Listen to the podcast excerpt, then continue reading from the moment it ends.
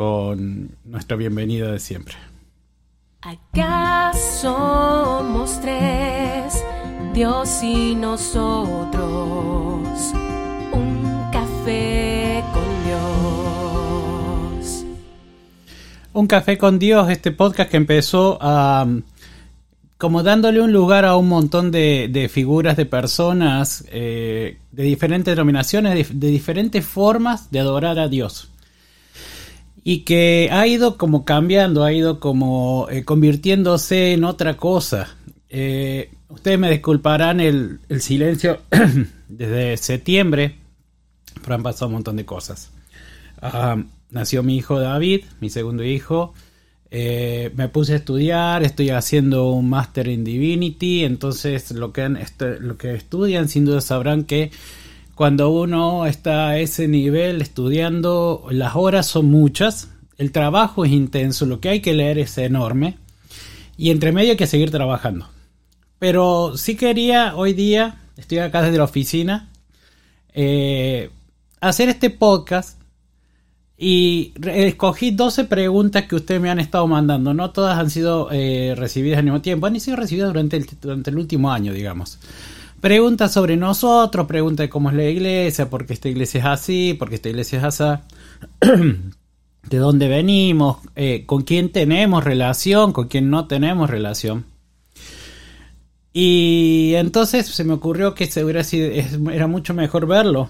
Y hacerlo como un live stream en Facebook y a la vez como un podcast. Las dos cosas. Como para que queden de las dos maneras. Así que esa es la idea.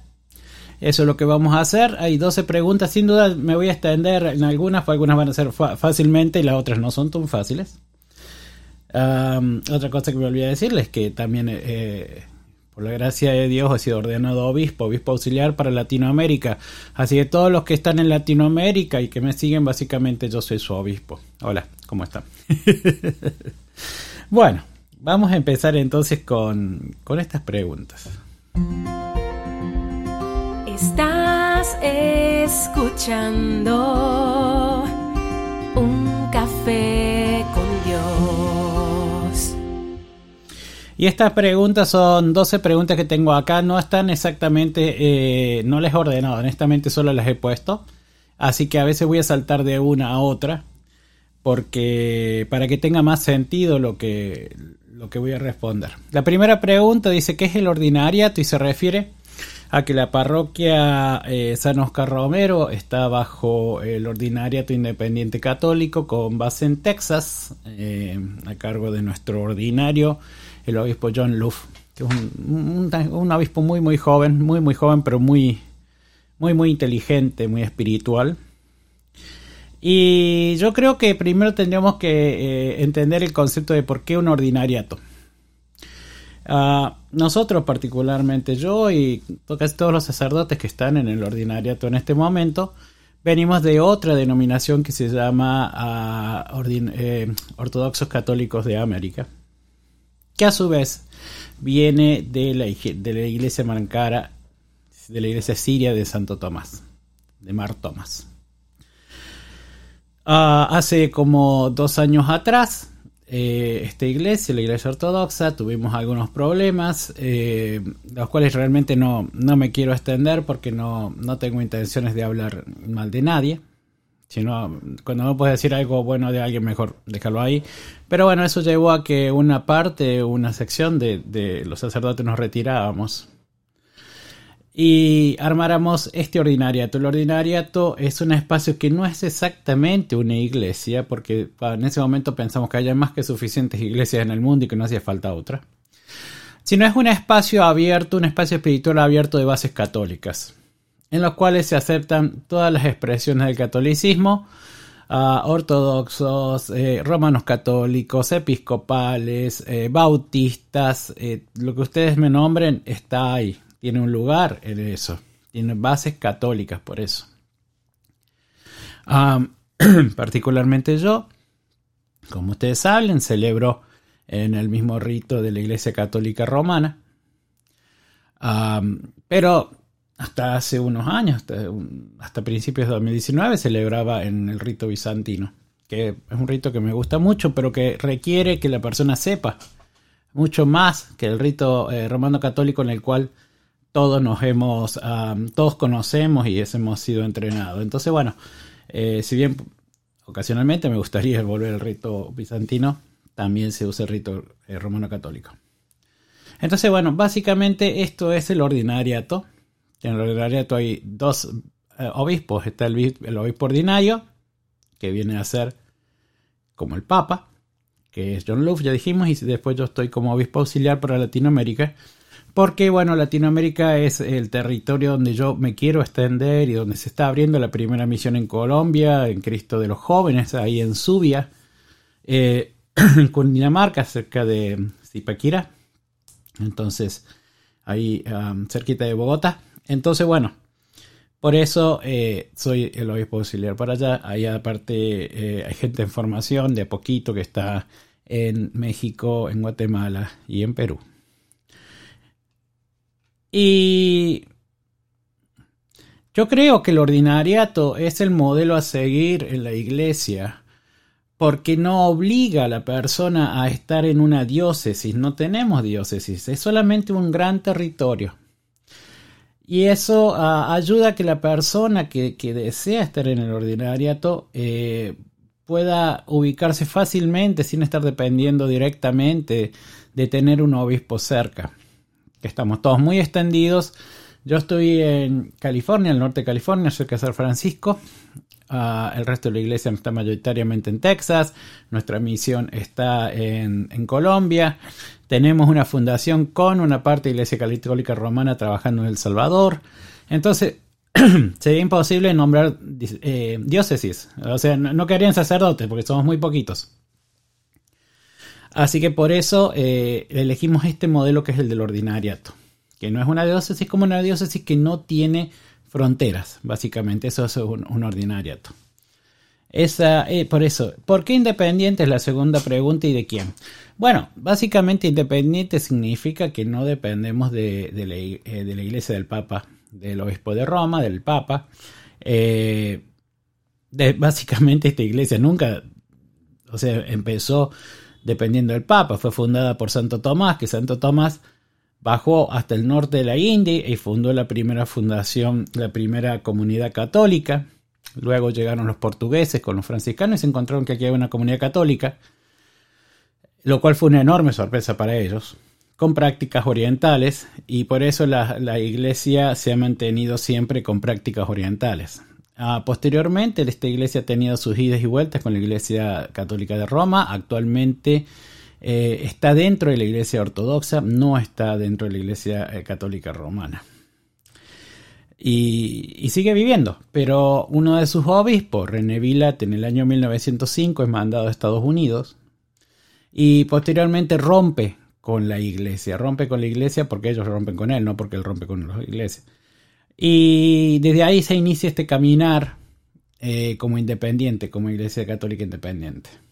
Así que bueno, por eso independiente. Es solamente para marcar que las personas por ahí dicen no, que tenemos algo que ver con la Iglesia Católica Romana. Todo lo que tenemos con la Iglesia Católica Romana son ciertos puntos de vista en comunes, la doctrina, la Biblia, los sacramentos, pero también tenemos otros puntos que nos separan, como el hecho de que siguiendo la tradición de los apóstoles y la tradición ortodoxa, nosotros nos podemos casar. Y ahí viene la pregunta número 3, que dice: ¿sus sacerdotes se pueden casar? ¿Pueden ordenar mujeres o gay o lesbianas? Sí. El ordinariato no hace ninguna diferencia entre sexo.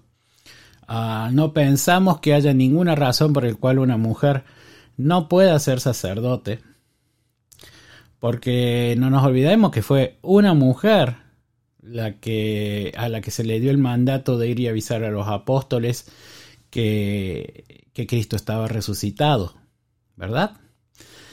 Entonces, no creemos, como parte de hacer el mundo, el reino de Dios en la tierra, y Jesús nos dice en la Biblia que cuando estemos en el cielo no va a haber más, no, gente no se va a casar, no va a haber más géneros, ni hombres ni mujeres, solamente álmicos. No vemos ninguna razón por la cual tengamos que excluir a nuestras hermanas mujeres de las ordenaciones. Esto ha sido y sigue siendo muy, pero muy discutido en todos niveles en el mundo. Y yo lo comprendo perfectamente, que no es fácil.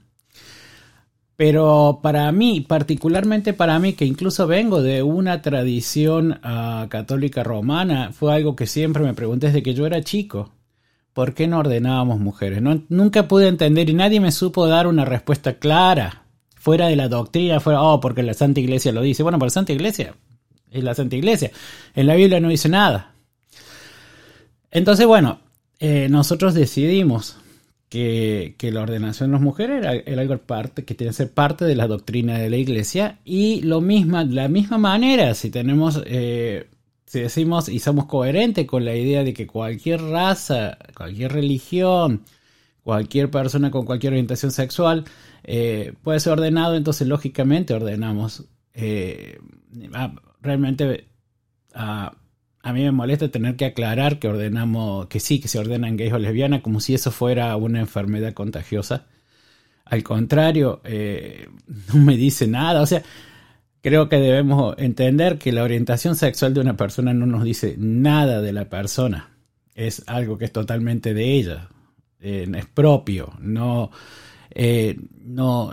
me dice si esa persona es espiritual, no me dice si esa persona es buena gente, no me dice... O sea, tenemos que dejar de usar lo peyorativo de eso. Y a mí particularmente, la única razón por la que digo esto en este momento es como para que quede claro. Pero en realidad, ni siquiera debería aclararlo, debería quedar como de lógica, ¿verdad? Eso es lo que en algún momento deberíamos llegar a ese punto.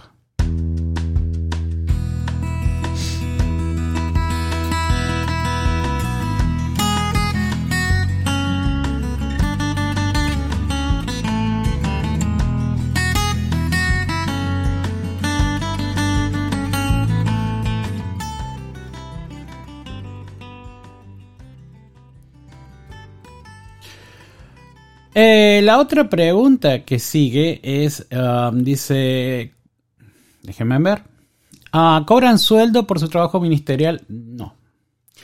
Siguiendo el ejemplo de San Pablo, que fue un constructor de tiendas, de carpas hasta el último de sus días, la iglesia no paga sueldo por nada. No paga sueldo. Todos tenemos nuestro trabajo y aparte... Todo esto que ven, todo el trabajo ministerial, las misas, nuestros viajes, todo sale de nuestro propio bolsillo. Nadie, fuera de, o sea, tampoco les voy a decir que por ahí, o sea, ocasionalmente alguien dona algo de dinero, lo cual realmente yo lo agradezco con todo el corazón. Pero la iglesia no pide donaciones, ni nosotros aceptamos salarios. Y esto es algo que realmente, incluso a la luz de algo que les voy a contar ahora, a mí me parece que es la posición correcta y así debería ser. Yo tengo un amigo que ya es un sacerdote muy viejito, muy viejito, ya tiene más de 70 años, y que está en una situación económica muy mala porque los sacerdotes en general no reciben su jubilación en muchos países, aquí en Estados Unidos sí, pero en muchos otros no. Y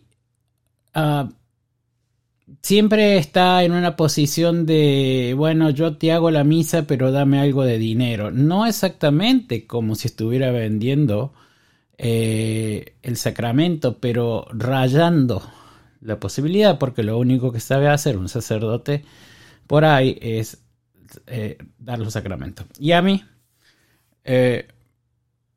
un poco me da mucha pena y me da mucha lástima que se haya llegado a ese punto. Yo creo que en el momento en que tú tienes un obispo que firma tu cheque y del cual dependes para vivir, se forma una relación y un lazo que no es exactamente algo ministerial, fraternal o espiritual, sino que es totalmente material y tú dependes de eso para vivir. Y eso lleva a muchas posiciones que yo he visto, por ejemplo, sacerdotes que si se quieren ir de la iglesia no tienen nada más, no tienen otra forma de ganarse la vida porque no han sido preparados para nada más que para ser sacerdotes.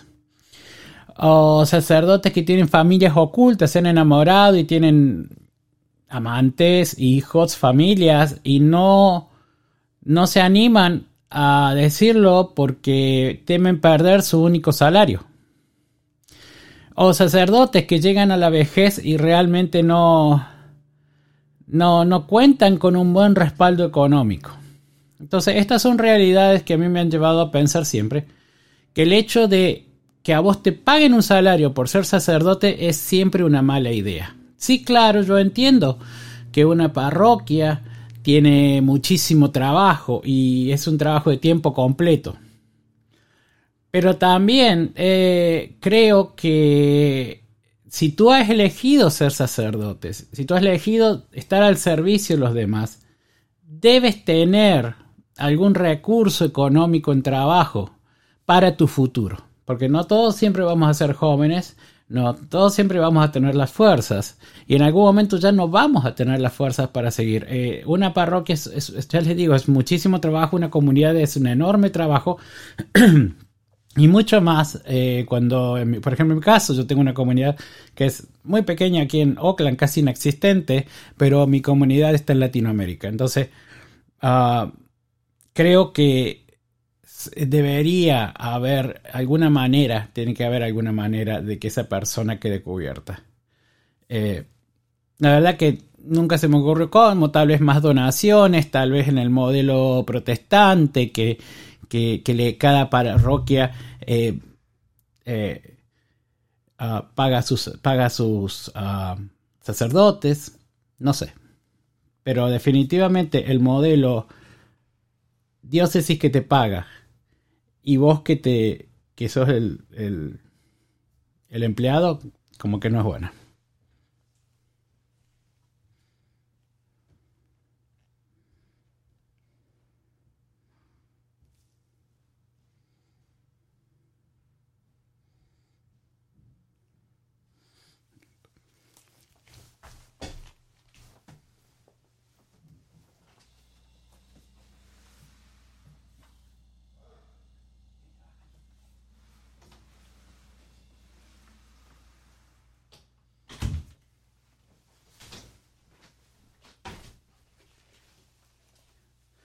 Ok, disculpen que me fui, pero había entrado alguien y no sabía quién era, entonces fui a cerrar la puerta para que no hubiera ruido.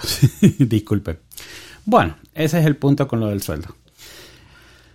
La otro punto que dice es cuál es su relación con la Iglesia Católica u otras denominaciones. Bueno, básicamente,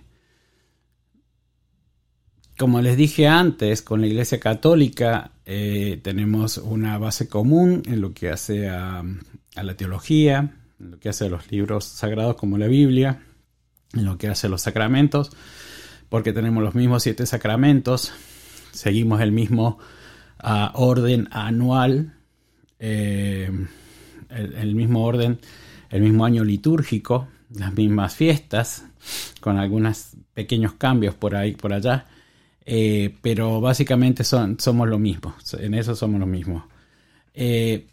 Relación, bueno, mantenemos la relación con la Iglesia Católica Romana, la misma que mantenemos con la Iglesia Episcopal, o la Iglesia Bautista, o la Iglesia Metodista. Son relaciones fraternas, de amistad. Ustedes, si se han visto hace unos días, estuvo el bautismo de David, mi hijo, y estuvieron básicamente otras dos denominaciones celebrando conmigo, la Iglesia Episcopal y la Iglesia Católica Romana. Esto es, no, a veces las diferencias son solamente más proveniente de los obispos de lo que nosotros podemos pensar en nosotros. O sea, nosotros no estamos tan divididos.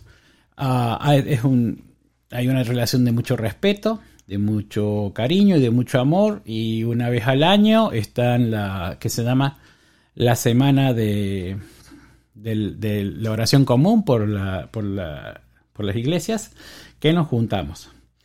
Fuera de eso, sí hay cosas en las cuales lamentablemente otras denominaciones no comulgan con nosotros. Por ejemplo, yo puedo, y de hecho lo he hecho, invitar a otras denominaciones a venir a concelebrar conmigo, e incluso que ellas presidan y la iglesia y la misa sigue siendo una misa válida.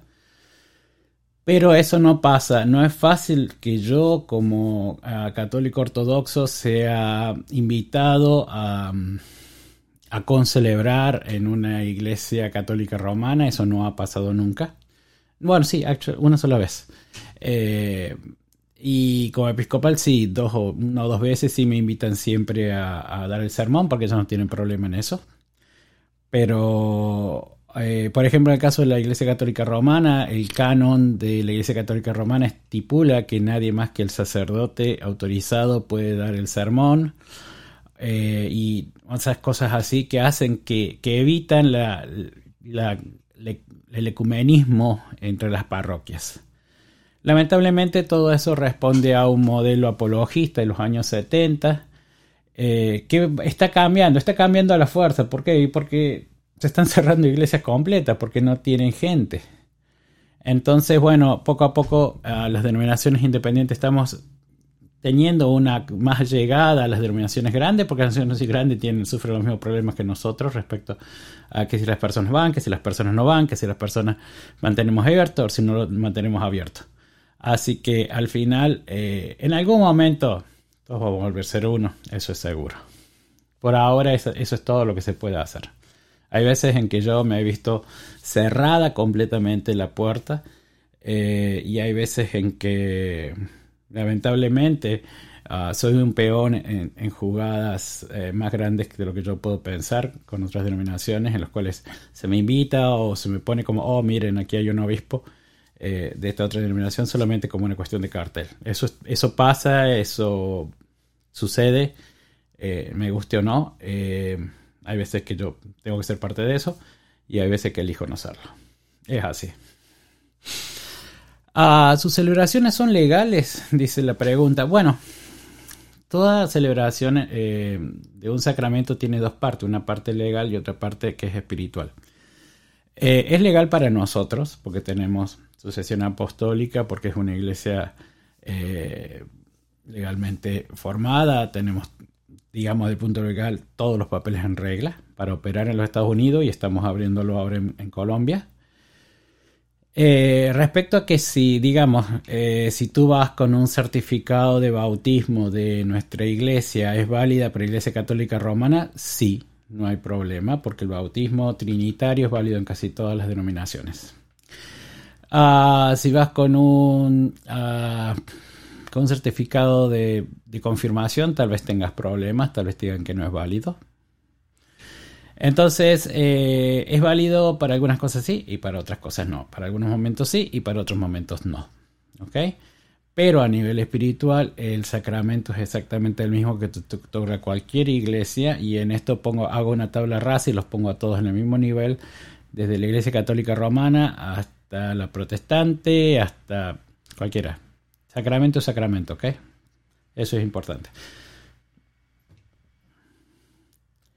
Dice la próxima pregunta, ¿tienen sucesión apostólica? Bueno, la sucesión apostólica es algo importante, mira. La sucesión apostólica es que se pueda demostrar claramente que los obispos que están ahora tienen una conexión directa con los apóstoles. Se llama sucesión apostólica. Por supuesto, en el caso, por ejemplo, la Iglesia Romana Católica tiene una sucesión apostólica directa porque su primer obispo fue San Pedro. En nuestro caso, nosotros tenemos sucesión apostólica directa a través de Santo Tomás. No de San Pedro, sino de Santo Tomás. Y ya puedo decirles que esto puede parecer una cosa muy simple, pero en realidad hay muchas denominaciones católicas, especialmente aquí en los Estados Unidos, que no tienen y no le hacen caso a la sucesión apostólica. Dicho esto, hace muchos años Juan Pablo II es santo, fue declarado santo por el Papa Francisco, publicó un documento que se llama Jesús Io, donde especifica en una de sus partes que existen iglesias que no están tal vez totalmente de acuerdo con el modelo católico romano o con la teología católica romana, pero que aún así en esas iglesias también estaba el Espíritu Santo y eran caminos válidos para llegar al cielo, a la santidad o al reino de Dios. Esto es muy importante porque es el camino que abrió la denominación más grande que tiene el catolicismo a todas las otras pequeñas denominaciones o pequeñas hermanitas como nosotros. Porque básicamente lo que dijo es, ustedes no es que eso que nos decían a nosotros en los 70, que oh no, si no están dentro de la Iglesia Católica Romana no van a ir al cielo nunca. Bueno, eso termina ahí. Y lo que dicen es, si tu fe y está en esta iglesia y tú vives esto con fe, es lo mismo. De esto no se habla mucho este documento, justamente por eso, porque creo que más de uno se iría de la iglesia donde está y tal vez iría a una iglesia donde se siente más a gusto. Sigamos. ¿Cuántas parroquias tienen en Estados Unidos? Bueno, en este momento tenemos el ordinariato tiene básicamente dos parroquias. Dos. Tiene la iglesia de San Oscar Romero aquí en Oakland, que está a mi cargo. Y está la iglesia de Santa Ana, que está en Fort Worth, Texas, ahí cerca de Dallas, a cargo del obispo John Luff. Y después está la misión de Jesús, Cristo de la Juventud, que está en Subia, pero todavía está en formación. Sé que todavía no tienen celebraciones, y es más, yo voy a ir en enero del año que viene a ordenar a la persona que está encargada de diácono, para que siga luego el camino a la sacerdocio. Pero básicamente pueden seguir nuestras celebraciones tanto en inglés como en español por Facebook. O pueden venir, porque ya, por ejemplo, aquí ya en Oakland ya estamos abiertos y los invito fraternalmente a que por favor se sumen, porque no hay nada mejor que la Eucaristía en comunidad. Así que están totalmente invitados. Dice, la pregunta número 9. Miren, ya estamos terminando. ¿Tiene un seminario propio? Sí, tenemos un seminario propio que dicta en inglés y en español. El seminario tiene un costo, bajísimo. ¿Qué decirles? Por año no debe superar los $1,000. Cada curso no creo que supere los $200. Yo estoy tomando clases en otra universidad y mi año académico cuesta $17,000. Así que imagínense la diferencia. Está abierto a toda persona que quiera seguirlo. Pónganse en contacto con nosotros, mándenme un email, mándenme un Facebook y yo los pongo en contacto con el obispo John Luff, que es el encargado del seminario. Sí, tenemos seminario propio. También tenemos un seminario que habíamos estado usando todo este tiempo, que es en español, puramente en español, y que es gratis. Pero es más que todo para formar pastores, que es Seminario Abierto del Dr. Abel, de seminarioabierto.com. Que es una muy buena formación de base, es muy corto, no hay que estudiar tanto, es muy buena formación de base, pero a la hora de una ordenación eso no alcanza, necesitamos nosotros darte un poco más, así que o te haces los cursos de seminario abierto, nos presentas esos certificados y vamos desde ahí, o empiezas con el seminario que nosotros tenemos, que yo creo que es el mejor camino, que es un poco más largo, pero es más profundo también.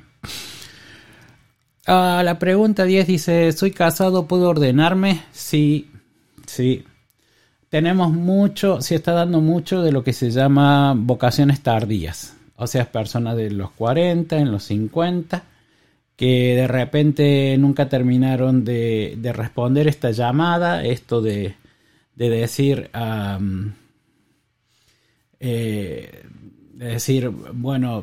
quiero estar al servicio de los demás, quiero hacer esto, después me tuve que casar o fui obligado a casarme o no iba a poder con el tema del celibato, que por ejemplo es algo que me sucedió a mí. Yo empecé mi vocación como salesiano, como novicio salesiano allí en Argentina, y en ese momento sentí que yo también quería una familia en este momento, que yo quería una familia, yo no iba a poder hacer las dos cosas, entonces entre ser un mal sacerdote preferí más vale ser un buen padre.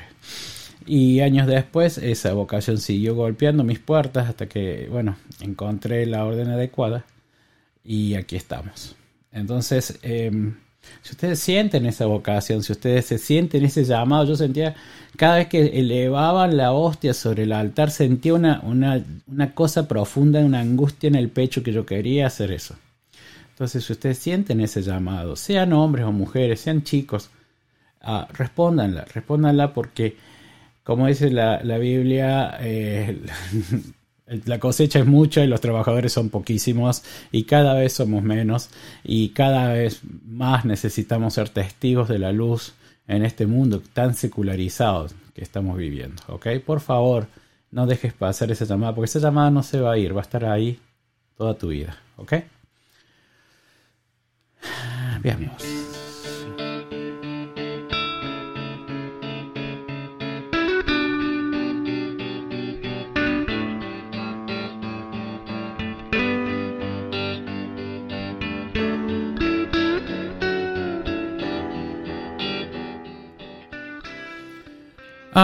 Bueno, vamos a las últimas dos preguntas ya finales para terminar. La pregunta dice, ¿ustedes son protestantes? Bueno, no. Protestantes se entiende que son todas las iglesias que se derivan a través, después de la reforma de Lutero, ¿no es cierto? 1725, si es que me acuerdo bien. Y protestantes son los anglicanos, los episcopales, los luteranos, los metodistas. Todas esas son lo que se llamaría protestantes.